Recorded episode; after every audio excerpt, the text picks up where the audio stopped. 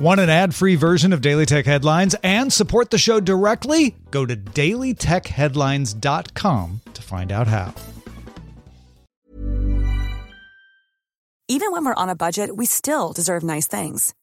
Quince is a place to scoop up stunning high end goods for 50 to 80% less than similar brands. They have buttery soft cashmere sweaters starting at $50, luxurious Italian leather bags, and so much more. Plus, Quince only works with factories that use safe, ethical, and responsible manufacturing. Get the high-end goods you'll love without the high price tag with Quince. Go to quince.com/style for free shipping and 365-day returns. My business used to be weighed down by the complexities of in-person payments. Then, Stripe Tap to Pay on iPhone came along and changed everything.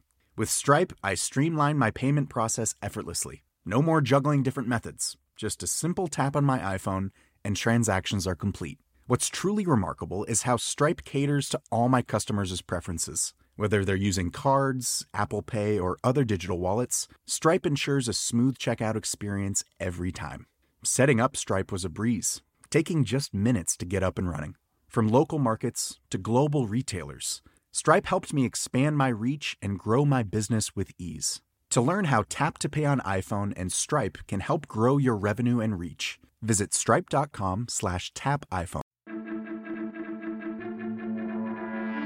These are the Daily Tech headlines for Thursday, November 22nd, 2018. I'm Rich Stroffolino. Starting off with a trio of Chinese related news, Bloomberg reports that the city of Beijing will launch a personalized rating system for all of the city's 22 million residents by 2021, according to a plan on the municipal government's website. The plan calls for different agencies to pool databases to get a full scope of all interactions, including tourism bodies, business regulators, and transit authorities. Those with positive social credit would be eligible for streamlined government benefits, while those with negative scores would incur penalties and restrictions. More than a dozen Chinese cities have rolled out social credit programs ahead of a nationalized system, but Beijing's is the most ambitious in scope to date. Tesla announced they will cut prices of Model X and Model S vehicles in China in response to higher automobile tariffs in the country. Prices will be cut 12 to 26% and come after Tesla had previously raised Chinese market prices 20% in July after the tariffs initially went into place. Tesla announced last month that it had secured a site for a new gigafactory in Shanghai and is accelerating construction due to tariff costs. Finally, BMW announced that it plans to launch a ride hailing service in China, becoming the first global automaker to obtain the necessary licenses. The service will be operated by BMW Mobility Service and operate initially in Chengdu. Chinese uh, ride hailing company Didi Chuxing currently dominates the market with 90% of all bookings. Dutch security researchers at the VuSec Group published a new Rowhammer exploit that can target error correcting code or ECC memory. Rowhammer attacks target rows of memory transistors, causing leakage that can cause bits stored in adjacent rows to flip from 0 to 1 or 1 to 0, which can eventually be used to gain a system or data access. ECC memory uses redundancy and active error correction to provide additional reliability and accuracy on high end systems. The researchers found that by flipping three bits simultaneously, it did not trigger automatic error correction, opening the door to reproduction of all existing Rowhammer attacks. ECC memory did require more extensive mapping, taking up to a week to generate the attack. ESET security researcher Lukas Stefanko tweeted that he found 13 gaming apps from a single developer in the Google Play Store that were actually malware. The apps had been installed on an estimated uh, 580,000 times. The apps presented themselves as driving games that were buggy and crashed. Behind the scene, the original app's icon was deleted and malware was downloaded, which had full access to network traffic, though it is unclear at this time what the purpose of that was. The apps came from a domain registered to a developer in Istanbul. Google has subsequently removed the apps from the Play Store. Christmas came early down under as Amazon announced Australian users can partially access their global store as of November 22nd. Amazon said the reversal was due to customer feedback and it opened up access to 500,000 or um, excuse me, 500 million products to Australian customers.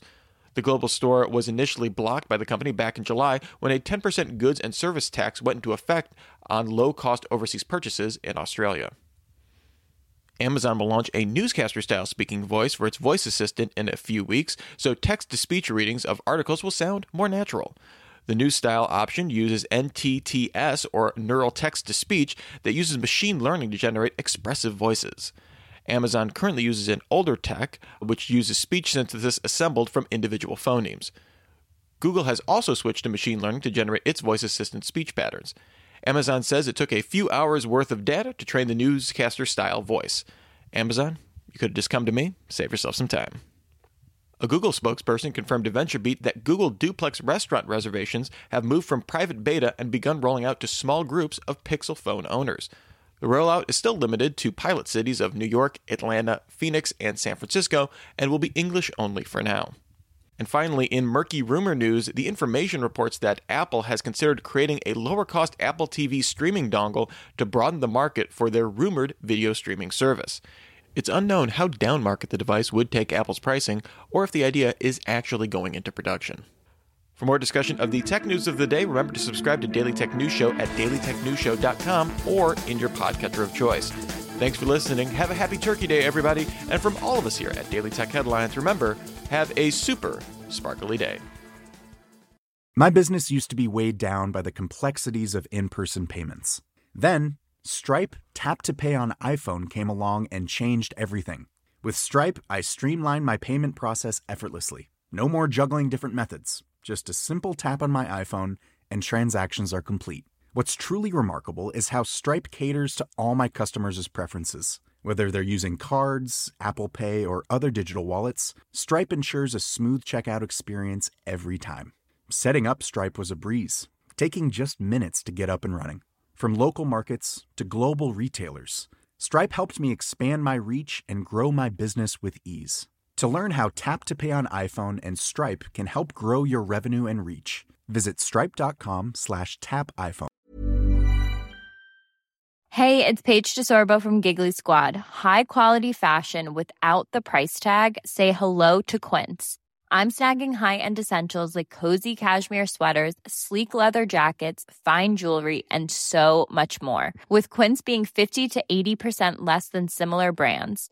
And they partner with factories that prioritize safe, ethical, and responsible manufacturing. I love that. Luxury quality within reach. Go to quince.com slash style to get free shipping and 365 day returns on your next order.